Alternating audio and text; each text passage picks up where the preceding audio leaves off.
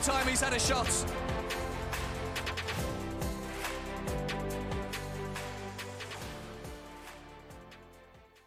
What's going on, guys? We're back with another episode of the 50 plus 1 football podcast, your home for all things Premier League and Bundesliga. And with me, as always, a man who is to me like the winless streak is to Schalke, Billy. Slightly negative this week, but I'll let you have that. so this week, guys, we have a major managerial sacking in Germany. There's a surprise team at the top of the Bundesliga. Is Arteta being let down by his players or his managerial nous? And Frankie's Funtime Blues have a bad time of it at Goodison Park. Shall we just quickly start with the highlights of the Manchester derby? Yes, please. Uh, highlight of the match for me was when uh, a moth flew past the sky camera. Moving on. Very nicely put. Okay, um, Chelsea. That's always funny, isn't it? Uh, it really is funny. I mean, I was also still laughing a bit about you know the Manchester Derby being as boring as any football match can be, but you know we'll ignore that. But yeah, Chelsea. Um, Frankie's fun time blues. Yeah, as you said, not having a good time of it at Goodison Park. They went with a bit of a different setup uh, this week, with Kai Havertz getting moved from a central midfield role to the wing that's just playing him out out of position again. That's not really putting him in, you know, his favorite position. That's just moving him from one position he doesn't like to another one he doesn't like. I wanted to talk to you about this because obviously you've seen more of him than I have. Yeah. And I I said it last week or a couple of weeks ago. The number 10 position should be his. But Yeah. Chelsea sort of sometimes don't play with a number 10. I'm a little bit, or I don't understand why Frank Lampard is so set on having two central midfielders and one central defensive midfielder because he could as easily swap that midfield triangle around so that you have two central midfielders and one center attacking midfielder and then you could accommodate Kai Havertz. It's it's one of those things I don't know why he can't figure out a way to play maybe I don't know Kante and Jorginho. Some Chelsea fans might really really hate me for put for wanting to put those two in a duo of center defensive midfielders, but I mean personally, why not accommodate your 80 million pound signing? Well, you talk about that. It's a similar situation to what Solskjaer has at Manchester United, where in some games he's played that narrow midfield diamond where he's had McTominay at the base or Fred at the base. And then you have two centre mid spots, normally Pogba and either the other one of Fred and McTominay, and then Fernandes at that focal point, the number 10 role. Why could you not go Kante, Kovacic, Mason Mount, and Kai Havertz at the 10? And then have well, uh, Olivier Giroud slash Tammy Abraham and Timo Werner up front. But but here's a, here's one question I have for you. Do you think that Chelsea would be able to move from you know a system that arguably is wing heavy or heavier to a system that is as you know compact in the cen- uh, in the center of the park as for instance Manchester United? Do you think that would be possible or do you think that that that they are set up to attack down the wings, especially when you have someone like Reece James being able to back up Timo Werner on the left hand side. I think they're probably set up for that. But if that's the case, and you talk about Reece James and Ben Chilwell, why not play five at the uh, three at the back with two wing backs and have James and Chilwell offering width and crossing threat? Then you can play Timo Werner and Kai Havertz in preferred positions. And you could still play Timo Werner in a uh, striking pair with Tammy Abraham or Olivier Giroud. And arguably, you'd have, you know, because you can switch out Giroud and Tammy Abraham both, you have one tall, big target man and one who can make the deep runs into um, you know into space. Yeah, it's really similar to what he had at Leipzig when it was him and Yusuf Poulsen up front. Exactly. You know, it's not like Timo Werner needs to be alone for him to play or get his full potential onto the pitch. He's used to be uh, used to being in a striking partnership. As you said, he's done it before at Leipzig, and you know it begs the question of is Lampard maybe being too stubborn with his uh, with his starting lineup because I don't think Kai Havertz has played in position once this season. No, I can't. I can't think of one off the top of my head, and I keep saying to you, oh, he's been hooked off after 60, 70 minutes again. Like he's he's making such little impact on games.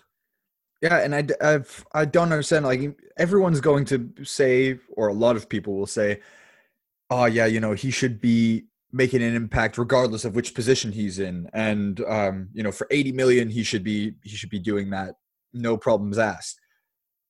But I completely disagree because you you buy a player for that for a specific position because he has been doing bits in that specific position.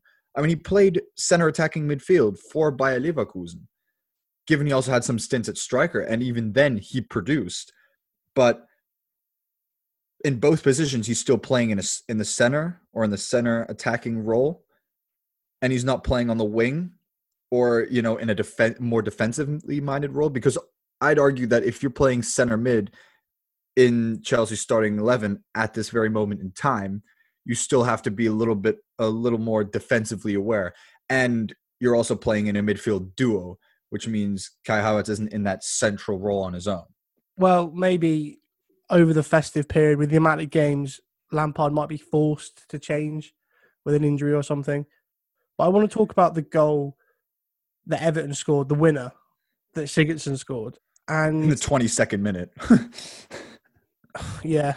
And I said it to you before we started recording, like, and you said I don't think any Chelsea fan could be upset with Edouard Mendy. You know, it's his it's his first major mistake as Chelsea goalkeeper. Yeah, and I mean, I think to to even have a dig at Mendy in any form or fashion is you know unwarranted because he produced what five or six clean sheets in a row in October, November, that period. And he's shown that he is definitely better than Kepa. I mean, he's he's still he's kind of got the best possible uh starting scenario, if you will, because you know everyone's used to Kepa and his mistakes, and or everyone was used to Kepa and his mistakes, and how how rocky it was in goal for them so far. That arguably it could only get better from there on out, and I think even with that starting scenario, that Mendy has definitely exceeded expectations. So if anyone were to say, you know, oh, well, what's he doing there? Like, yeah, okay, you can ask in that situation, what's he doing there? But at the end of the day, this is the first time he's cost you a penalty, and arguably a penalty in the 22nd minute shouldn't even cost a team a match. Like, you still got a solid uh, 68 minutes to play before you can before you concede you know the three points so i think it's interesting what you say about mendy when you talk about the amount of mistakes that Kepa's made i think coming from rennes to chelsea one of england's top clubs if he produces average goalkeeping performances like he just does what's expected of a goalkeeper chelsea fans it's like oh my god because you're so used to seeing a keeper drop things or mess up. When a keeper does their job, it's like, oh my, it's like it's like the second coming. It's like a messiah in goal. I think it's funny because I mean, I'm also by no means taking away from Edouard Mendy's performances because he's definitely done well. He's produced more than average performances since uh, becoming number one at Chelsea. But you know, you're completely right. I mean, it's almost a bit sad because you know Chelsea have actually not had bad goalkeepers in the past. You know, if if we're going to think of Petr Cech, for instance, I mean the guy was a beast for so many years in that goal. Yeah, I think it's it's interesting because you're almost spoiled. Yeah, not spoiled, spoiled with let's let's be honest, it's like the best goalkeeper the Premier League has ever seen. Ooh, that's a big shout, you know. But Best you, goal if ever we- seen. Cech. Yeah, well, if we discount his time at Arsenal because they ruin players, Yeah.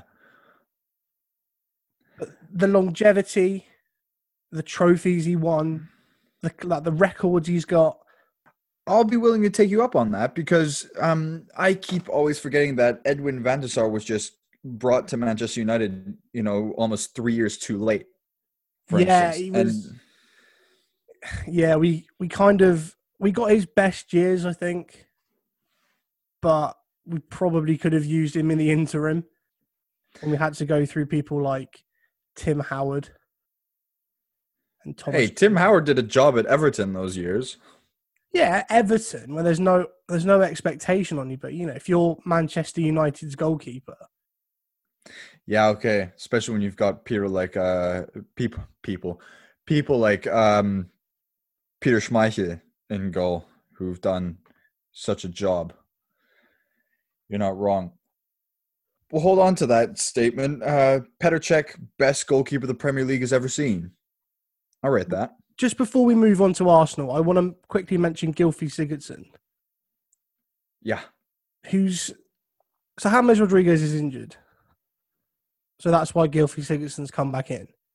He's been brought back in from the cold by Ancelotti, Yeah. and I said a few weeks back about when things don't go his way, James Rodriguez, his head goes, his attitude stinks, and he sort of like complains and gestures and shrugs it off. I think the attitude from Sigurdsson to come back in, captain the team, and say to Richarlison, who was demanding the penalty, no, Ancelotti said, I'm taking it, which he did twice, incidentally. So they had one overturned, and again, Richarlison was like, give it here, give it here. And he stood his ground, Sigurdsson. He's a player who, for so long, has been so good. And I think it's, you know, it, that's the right attitude to have. You come back in, you do a really good job. And I think maybe James Rodriguez doesn't go straight back into that team when he's fit. Uh, I'd agree with you on that one, save for the fact that, you know, Sigurdsson can't just produce this one time. He has to keep producing this. But by all means, if he produces performances like he did against Chelsea to uh sorry, yesterday, I don't see why he couldn't even give James Rodriguez a run for his money for the starting 11 spot. So, yeah, definitely. Well, there we go. That's Frank Lampard's Chelsea out of the way. Oh, it is it is almost painful to talk about Arsenal today, isn't it? Or these days. If Arsene Wenger, if he still watches Arsenal, you just turn off midway through, wouldn't you? I never thought I'd say this, but I'm pretty sure Arsenal fans are dying for Arsene Wenger to come back. That's a big shout, especially how uh, they were so vocal at the end. Here's the thing on that one. I'm not sure if they if they were mistaken to be vocal about him because I think at the, towards the end it really just didn't seem to be gelling for Arsene Wenger and Arsenal. But if you think about the about the fact that they just haven't gotten an adequate replacement for him, then you know it's the question can be asked because it's a similar situation to that of another team who we will talk about later on this podcast but you know who is an adequate replacement? Who are you going to get into that position who can take this club to the level that it has once played at? And i mean i'd argue Mikel arteta as sound as he probably is tactically he's not the right man for the job. Um in my opinion a tad too inexperienced and I think at the end of the day, so many people have said, yeah, while he while he was at Manchester City, Mikel Arteta was, you know, so good for Guardiola as a as a assistant manager. But I also think that without Guardiola, Arteta doesn't or he's missing something. Well, he's And, missing one of the best coaches in the world. Is what he's missing. Like it's not a little Yeah. thing, and it wasn't Mikel Arteta and his tactical nous that made City Centurions and won them a domestic treble and things like that. That was Guardiola. I think Arteta was there because he knew the league. Yeah, yeah, and um, that that's what I'm I'm a little bit uncertain about how good Arteta really is because we said it last weekend. I think you did, and you said arguably Arteta's only had two good matches for Arsenal, and he's been there almost a year now. That's not enough for a club of Arsenal standing. As much as we both said Arsenal aren't, you know, the club they used to be, and they're definitely now just a mid-table club they still have that history and they still have you know the recent success and when i say recent i mean in you know the last 10 years they've had they've been relatively successful so i think two games in a year where you can honestly say that they've played very well and shown the potential that's not enough Yeah, it's it must be really hard to be an Arsenal fan because you see huh. I don't want to give them any credit, but you see things like AFTV, they always just lay into the players. And I watched the game against Burnley tonight, and I can honestly say he was let down by his players. Uh, more importantly, he was let down by Granit Xhaka, who needlessly sent off. He didn't need to choke Ashley Westwood. like, it was just, you- it was like a storm in a teacup. It come out of nowhere. You know, Ashley West was trying to push players apart and he just goes for his neck, and it's like, oh, it's just so stupid. You don't even need VAR to review that. I think the best thing in that match is still the fact that Aubameyang, who seemingly can't hit a cow's behind with a banjo, somehow manages to score, but then it's not even you know on the right goal. Well, you know, he managed to finally hit the net. Great header. I think you'd be proud of that at the other end. But that's the thing. I said it Oh. oh, must have been about a month, month and a half ago now. You don't give a player a contract like that midway through a season. Yeah, yeah. I You think do- I think yeah. You do it at the end of the season. Prove to me over the course of the season you're worth this much money a, a week. Because now he's got that contract, he's got that money, he's got what he wanted, he's got his way. There's no motivation to go, okay, well, I've got to push myself, I've got to drive, I've got to prove that I can do this. And I think that's very sad because we also said when you mentioned this, I said, you know, you'd hope some uh, players would be professional enough to not do that, you know, to no matter what's on the line or if you know, if they have a contract already, you know, uh, under lock and key, or if they're still playing for a contract, they still would perform in the same way. And I think that just also goes to show that Aubameyang is just not that good of a um, a professional. If I mean, if we're going to take it at face value, you know, signed a new contract and ever since hasn't produced, then I think yeah, we kind of have to go there. You know, we had we kind of have to make the statement he doesn't care anymore as much because he's already getting paid. I think a little bit of the blame has to be laid at Mikel Arteta's door because he was made manager. He was head coach initially. He was made manager. He was given control of contracts and transfer negotiations and things like that. Hmm. And then Aubameyang signed that contract. So I don't know the goings on. I don't know the inner workings, but that tells me that whoever used to deal with it, like the CEO or the director of football at Arsenal, wasn't giving him what he wanted, was trying to get something else. They make Arteta manager, give him control, and he just gives Aubameyang everything he wants. Yeah, yeah. It's hard to argue. Maybe it's a bit of a panic. Like, oh, I need you to stay. You're our best player. Yeah, what the hell's what the hell good is that when your best player doesn't produce? I mean, everyone was talking about how oh yeah, when they bought Lacazette, going to be an unreal player. He has not done a single stinking thing for Arsenal that is, you know, in any way noteworthy. He's had the odd game where he's where he's done well, but overall, you have to say he is average at best ever since coming to Arsenal. Yeah. And thing is, it's Christmas. There's a lot of fixtures. It's a period of rotation more than anything for big clubs. Yeah. I think if you're an Arsenal fan, you want to see people like Eddie Nketiah, Ainsley Maitland Niles, even Joe Willock. I mean, you sent these players on loan. Well, that's the thing. Emil Smith Rowe went on loan to Hoffenheim. And was nah, it was it was Or- uh, Reiss Nelson who went to loan on Hoffenheim. Well, one of them. He went on loan to a Bundesliga club. and he was great. Reiss Nelson was insane. Not even Yeah. on the bench tonight. And it's like these players, they want to, you know, they, they've gone out, they've proved themselves. and they're not getting in a team. Lacazette's not performing. Willian has been atrocious. As you said in previous episodes, showing why Chelsea didn't offer him a new contract. Well, it is. I mean, you you know, Bukayo Saka is arguably one of Arsenal's best players this season. The only ray of sunshine. Put some faith in Eddie Nketiah, Emil Smith Rowe, Reiss Nelson, like you've put in Saka. Maybe not all of them in one game.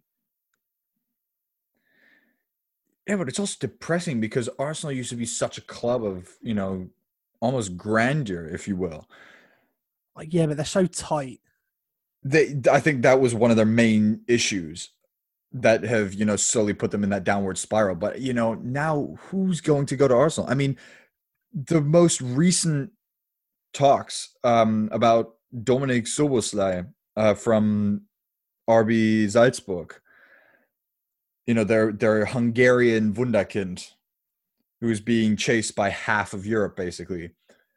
Arsenal were probably one of the favorites to sign him, and he snubbed them for RB Leipzig because, on the one hand, you know, RB Leipzig a lot better than Arsenal just in terms of playing and where they in you know league position. And on the other hand, he knows that he's going to have a better road of development, a road to the starting eleven of a Bundesliga team, and maybe even then to you know international stardom at RB Leipzig than he is at uh, Arsenal. It's sad, but it's true. I, you look at Gabriel that joined them in the summer. Oh, A poor kid. Like, be better off staying at Lille. I mean, Thomas Partey probably thinking, "I wish I'd stay at Atletico." It's, it's shocking. I mean, full credit to Burnley tonight. Nick Pope was Yeah. great. Tarkowski, Ben Mee was a mate. Charlie Taylor down that left side at left back was unreal. I think yeah, and I think Burnley is showing, you know, even though they've been really scrapping for it in the at- at the bottom of the table so far this season, that you know they've shown that there's still potential in that team. One thing I do have to say is that you know Nick Pope, if he wants to you know progress in his career, he needs to get out of Burnley asap. Yeah, I think if you're going to be an international goalkeeper, I think it sounds horrible, but I think you're going to have to move to a top six team. Yeah, I mean, arguably, who which top six team right now needs him though? Well, that's the thing. I, I don't really, I can't really think. Leicester, Kasper Schmeichel's still really good. Oh, maybe Spurs. Lloris is coming to the end, Yeah, maybe, maybe. and Joe Hart is crap, and Gatsby Yeah. is not very good. You know, Liverpool have got Alisson. United have got De Gea and Dean Henderson. City have got Ederson. and Zach Steffen as well. Oh, is that the American guy? Yeah, yeah. Who who did very well for Fortuna, I have to say, in the last uh, season when he was, you know, not injured. Well, there we go. So I think, yeah, Nick Pope to Spurs. Maybe You heard it here first, guys. it's like another Max Cruz prediction. oh yeah, there you go. So leaving the Premier League behind, Let's go to the earthquake in the Bundesliga. oh, well, you called it yesterday after they after Dortmund lost five one At home. to newly To- promoted Stuttgart. Every time you hear it, you just keep thinking, Jesus Christ. I mean, just watching that game, you just thought, you know, uh, it just can't get any wor- any worse, can it? Oh no, four one. Oh no, five one. I mean, the best part of that was it was four one to Stuttgart, and then Dortmund managed to pull one back, only for it to be ruled out by VAR because it was offside, and then literally two minutes later, they get a five one. I mean, you just you just couldn't write this off. It was football comedy gold. Uh, You just what you're in absolute disbelief, and I refuse to believe that's because Haaland wasn't playing. I you, No, you can't no. pin that on one player. Hell no. I'm sorry. I'm going to say it right now. Dortmund's squad is Bundesliga title worthy and at least Champions League quarterfinal worthy. At the very least, if not more. Well, that's a very, have- very that's a very bold shout. I know it's bold, but look at the players they've got. So They've got- who, was the lineup yesterday? So Roman Burki, In goal, obviously, you know, you know, you've got the he's a he's a as you said, he's not exceptional, but he is very good. You can't take that away from him. You know, he's done he's done bits. So you've got Burki at the back um, in goal, and then Akanji, Hummels, and Chan. Akanji probably the least experienced out of that back three, and Chan arguably he's a central midfielder and not a center back. But all three players with Bundesliga experience, and they're very decent. And I mean, Hummels, he's the one organizing them, and I still rate Hummels as one of Germany's best center backs. That has to be said. Raphaël Guerreiro, he's been solid for Dortmund. He's always been, you know, if he's not injured, he's always in their starting 11. He's got vicious attacking prowess, and he's also good defensively. Witsel and Bellingham making that perfect midfield duo where you know you got Bellingham with the young, raw athletic ability and skill, but also Witsel to shore up Bellingham if he makes a mistake, as you've definitely said numerous times on this podcast. And I mean, Reyna, Sancho, and Reus up front. I mean, come on, you're gonna tell me that they can't produce more? that I don't want to spark this uh, fire again, having you know beaten it and flogged it to death over the summer. but there's not there's something not right at the moment with Jadon Sancho. He doesn't look like Jadon Sancho, if that makes sense. Well, I mean, it- that makes total sense when you compare his stats from from the previous season. I mean, previous season, what was it? 15 assists and 15 goals. Yeah, youngest player to ever reach 30 combined in the Bundesliga. Yeah. So how how are you are you going to tell me that that is you know that that if he's going to be having less than if he has less than that, he's not going to be looked at as you know not being on his game. It is harsh, but when he's produced that before, everyone's obviously going to have a look and say, mm, "You saw what he did last season. This season under par." it's difficult when you have such a great season. But the, there's world class potential there. I think it's naive to think he's world class every single game. Yeah. And uh, yeah, you mentioned that midfield axle of Witsel and Bellingham. I felt so sorry for Bellingham when he gave that ball away for, that led to the fourth goal and then was immediately hooked off. But these things happen in a player's career, and it's how you come back from them. Yeah, and I mean he's 17. It's a similar. It's I, for me. There was similar feelings with as with the um, Edward Mendy mistake. You know, he's done so well so far for Dortmund this season, and he's so young. You know, I don't think anyone's going to be all too mad at him for that goal or for that for that colossal howler of a pass. Because yeah, as bad as it was, it kind of just fit with the rest of Dortmund's game, and it wasn't like that was what you know broke Dortmund. It was Dortmund weren't in it from the get go. Yeah, that could have been anyone that gave that pass away. Yeah, And Stuttgart, newly promoted, now sitting pretty in seventh place.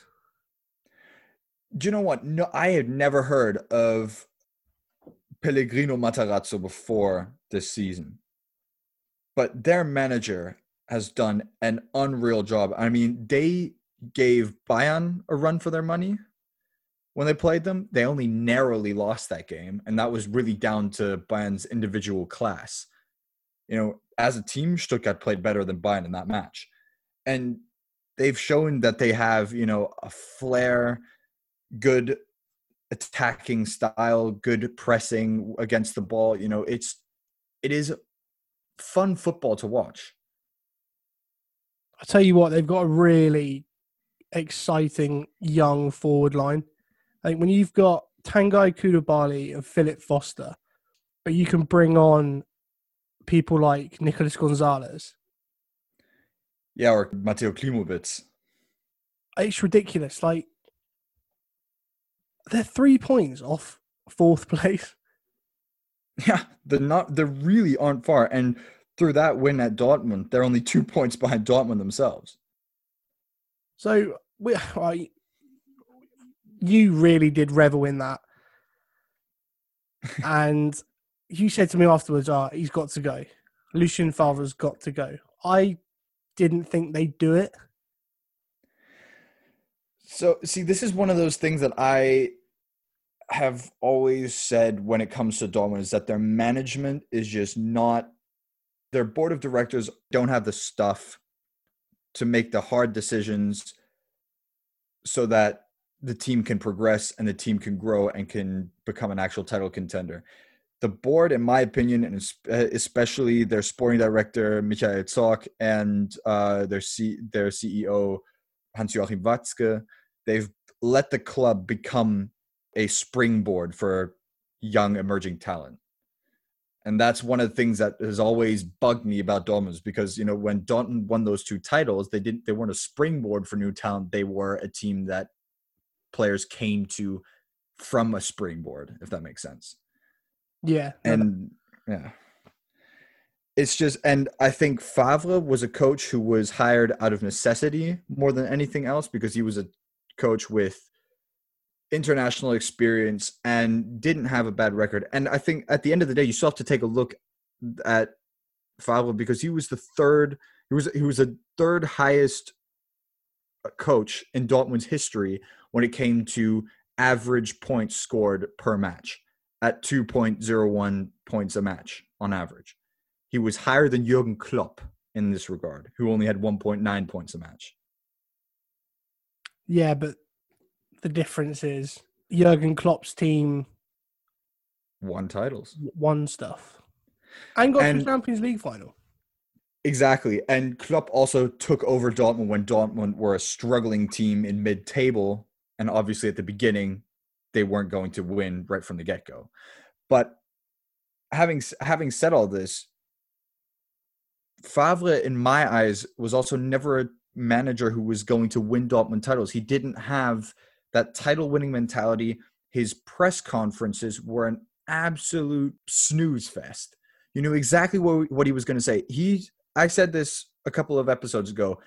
His response to press questions would have been the same if, as if he had lost 5 1 or he'd won 5 1. It wouldn't have mattered.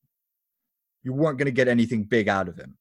Even when they played catastrophically against Lazio Rome in the first match of the Champions League group stage, he gave this bland interview that said, you know, oh yeah, we played bad.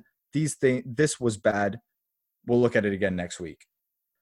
I don't. It's a difficult one, and you think of the, a coach like Jurgen Klopp. They've not replaced, but they've not replaced him. Like Thomas Tuchel left after two years because he just fell he out. Ju- he yeah, exactly. He fell out with management because he Thomas Tuchel to this day has the best average points scored of all of Dortmund's coaches in their 100 year history. Yeah, it's like something like a 68 69% win record. Yeah, 2.12 points per match. Okay, so we've taught this and I asked you to pick some prospective coaches. Ooh. We don't know what who each other have picked, but I want your first choice. Here's the thing. I'll, I'll make it. I'll spruce it up a little more. We'll have our first choice and a dark horse, and then we'll go to you know the rest of the choices we've picked. Okay, I like that. Okay, so who's your first choice? Okay, so my first choice, just because one, he's on the market, and two, he's got a lot of international experience. And I'm not just saying, you know, he's from a he's coached in a different country, but he's also managed in the Champions League, and that is Mauricio Pochettino. He's readily available. He wants to get back in. You said a few weeks back he's got that glitter in his eyes when he was on Monday Night Football as a uh, sports as a Sky expert. I'd say he'd do a job. Oh, see, that's interesting. Because as good as I think he'd be there, I, I think he's holding out for, no disrespect to Dortmund, but a bigger job. You know, here's the thing. The reason you say that is because I think Pochettino is seen as well as many others that Dortmund saw that springboard mentality, and he doesn't want to be the manager of a springboard. But yeah, he Dortmund wants to. Execs, yeah, he wants to build something. Here's the thing: if Dortmund's execs can convince him of the fact that they don't want to have the club have that springboard mentality anymore, they might be able to convince him to come and manage. So that's a really interesting choice because there's no doubt the way. With? Well, just before I go on to that, there's no doubt the way that he managed and the way that his Tottenham played, that Dortmund side would be great. Yeah, yeah. See, my choice was someone who's readily available mm-hmm. with a lot of international experience. And it's Max Allegri. Ooh, okay. I didn't even have him on my list whatsoever. So he's been out of the job for a year now after leaving Juventus in 2019. Yeah. I, he's won it all, really. Yeah, I think the Save for the Champions League. Well, yeah, I think the only thing he hasn't won is the Champions League. And he's made it to a final. Experienced manager. He's managed at the top level. He's won at the top level, which is the only criticism you could have of Poch. Yeah. Is that as exciting as that Spurs team were to watch in that Champions League run, and however close they came to winning the league, it never quite came off. Yeah, I can see that. So that would be my number one. But I, your dark horse. I'm going to surprise you with this one. Jesse Marsch from RB Salzburg. Oh, he's a good coach reason being is that Salzburg, as much as they, you know, they got more or less the crap kicked out of them during the group stage. One, I mean, you, they've got teams like Bayern and uh, Atletico Madrid. You know, that's just that's just rotten luck. And two, for long periods of the matches, and both home and away, they held Bayern and Atletico respectively to a tight match until around the 70th minute or so when both Bayern and Atletico's individual class and experience just showed and came through and you know won them the won them the matches. Because we said you know in the European edition I think it was episode 2 or 3 that the 6-2 that Bayern walked away with from Salzburg did not reflect the match whatsoever. And you know Salzburg are right now known for being for playing very fast, aggressive, forward-thinking football, and I mean that's what they've tried to keep in Dortmund for years, ever since Klopp left. Yeah, I think that's important to the way you know the manager coming. They're going to have to match that philosophy, that footballing DNA, if you will. Yeah. Do you want my dark horse? Yes, please. See, I I was thinking about this. He's not long been at his current club, and I'm thinking maybe Dortmund repeat history and buy him out. Well, they repeat history and they take a Borussia Mönchengladbach manager and they go for Marco Rose. Ooh, See, he didn't make my list either, to be honest with you, because I personally am unsure whether Max Eberl, Borussia Mönchengladbach's sporting director, would let that happen. But that is a very, very interesting shout. And it's also been named as by one football as, you know, the possibility. I actually, I, I didn't. It has actually- been. It has been. I hadn't actually seen that. I think I've not got one football on my new phone yet. But you know, we talk about the way you know we've gushed over the way Gladbach play, Yeah. and Dortmund have a better team than Gladbach. Yeah. That style of play with those better players under Marco Rose, why not? I think it's hard to argue with that because you know we've both said it. The Gladbach have a very, very fun style of football to watch, and it's also been effective for the most part. Um, you know, taking the younger results or the results in recent matches, or having those aside. I'm just thinking that it's going to be extremely hard to pry away Marco Rose from a job that he's only just taken I mean, relatively speaking, he's he's been at the club for a year now. I think when he's only just taken this job, it's going to be very hard to pry him away, especially with the job he's done. And funnily enough, Marco Rose has already managed RB Salzburg before going to Gladbach. Well, there we go. We could have. Well, they've already said that Edin is it Edin Terzic or Ter, Terzic? Terzic, yeah, Terzic. I think I I personally don't know him either. I've why it's something I've never heard, someone I've never heard of, but he's there till the end of the season. They've said that. He's apparently Slaven Bilic's uh, assistant, former assistant manager. Well, let's hope he does better than Slav is doing at West Brom. I think it's pretty easy to do better than Slav is doing at West Brom.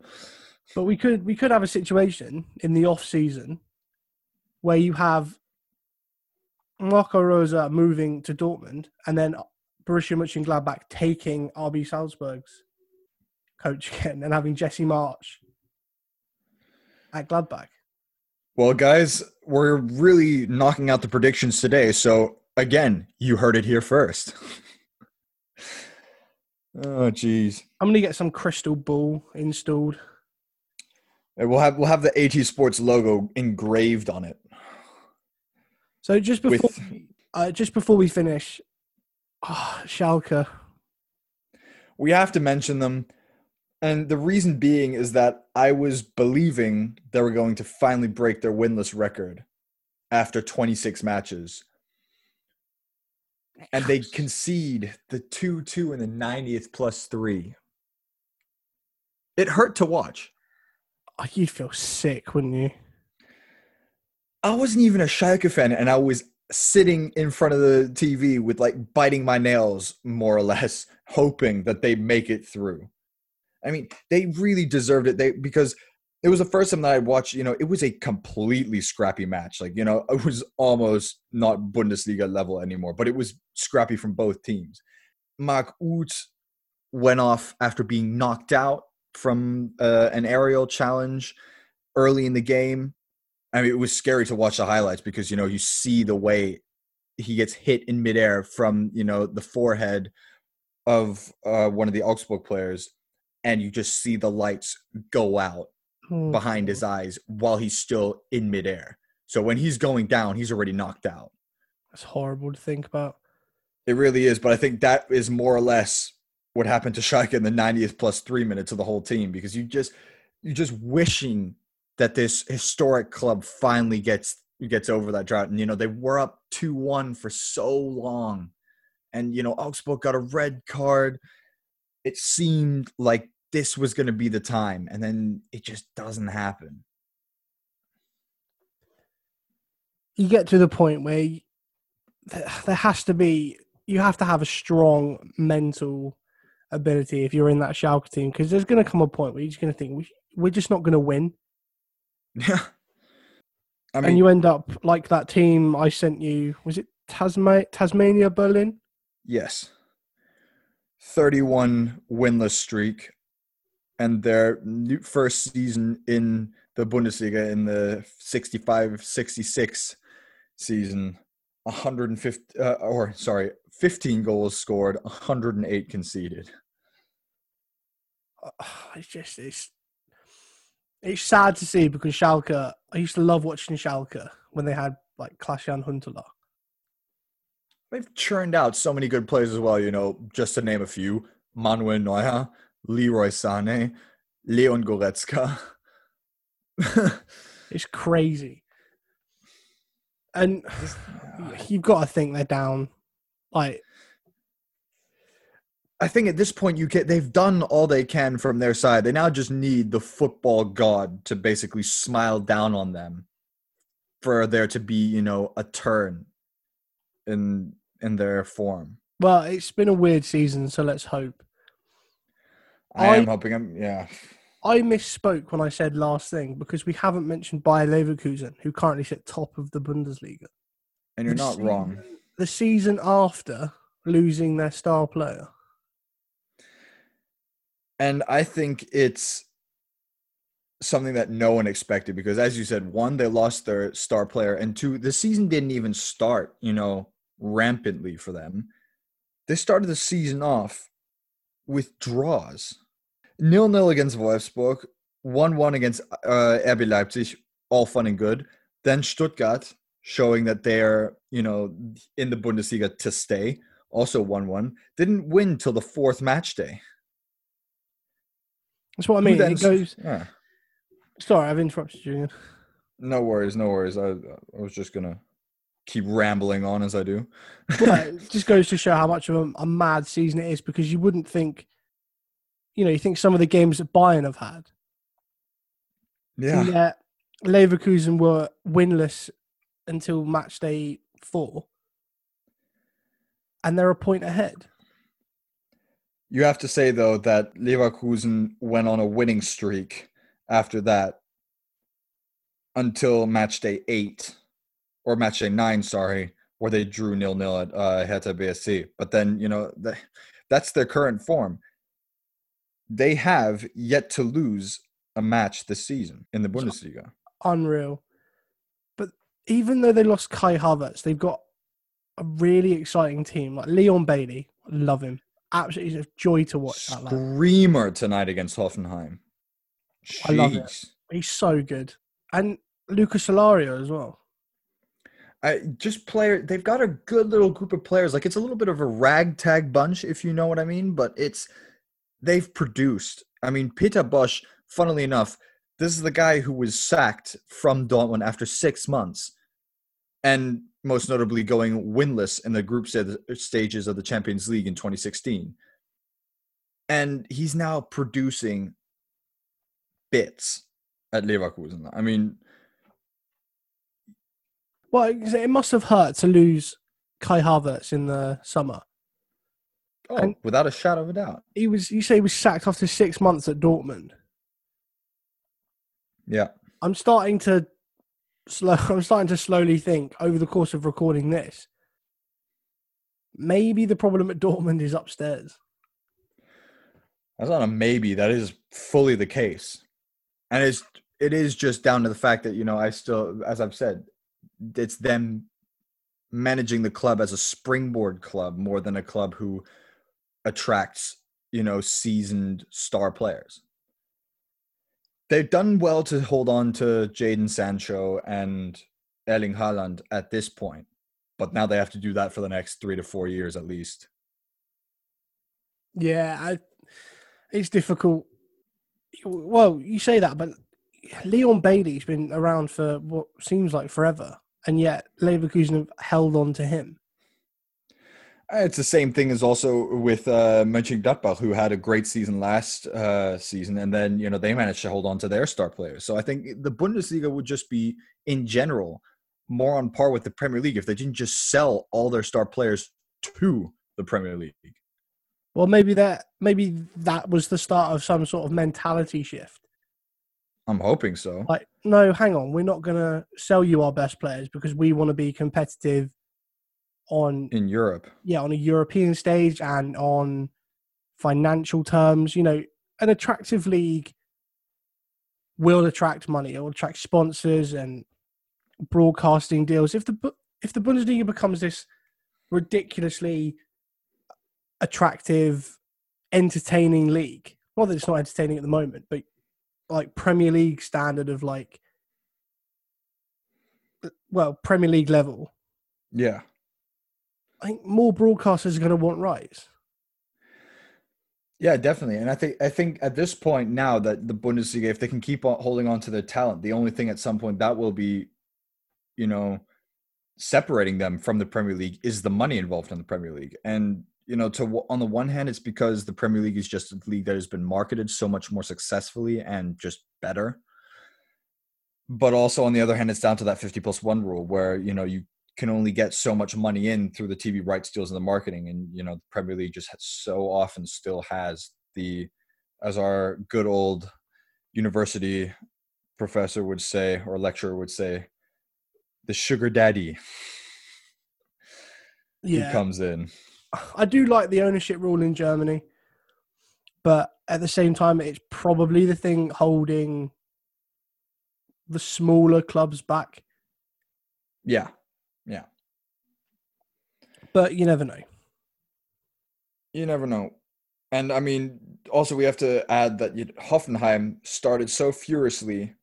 I think Hoffenheim's form and Andrei Kramaric's form have been synonymous in the fact that they started furiously and everyone thought, you know, they were going to be the dark horse and now they're, you know, mid-table, have 12 points and really stagnated. It started so well for him, didn't it? They he really won play, did. Player of the Month in the first month, and now it's like watching him play for Leicester all over again. I mean, he was being touted as being the Lewandowski backup for Bayern. Can you imagine if you got out if you got out and bought him? Jesus Christ, thank God we didn't. But I think that'll do it for this week. We've had a more of an action-packed episode than I thought we were going to have, but you know, then again, that's the great thing about this podcast. New avenues of topics open up as we go along. Well, one of Germany's top clubs sacks their manager. There's going to be at least one thing to talk about, even if the Premier League results weren't that amazing this weekend. Hey, we still I feel we still got a lot of the Premier League, you know, we've we've we really went to town on Arsenal and Chelsea. So Yeah, that's there you good. go. Oh, it's all it all it always is good fun. And then we also went to town on uh, Dortmund and uh, Schalke, which I think Schalke is less fun. Dortmund more. Well, But there we go.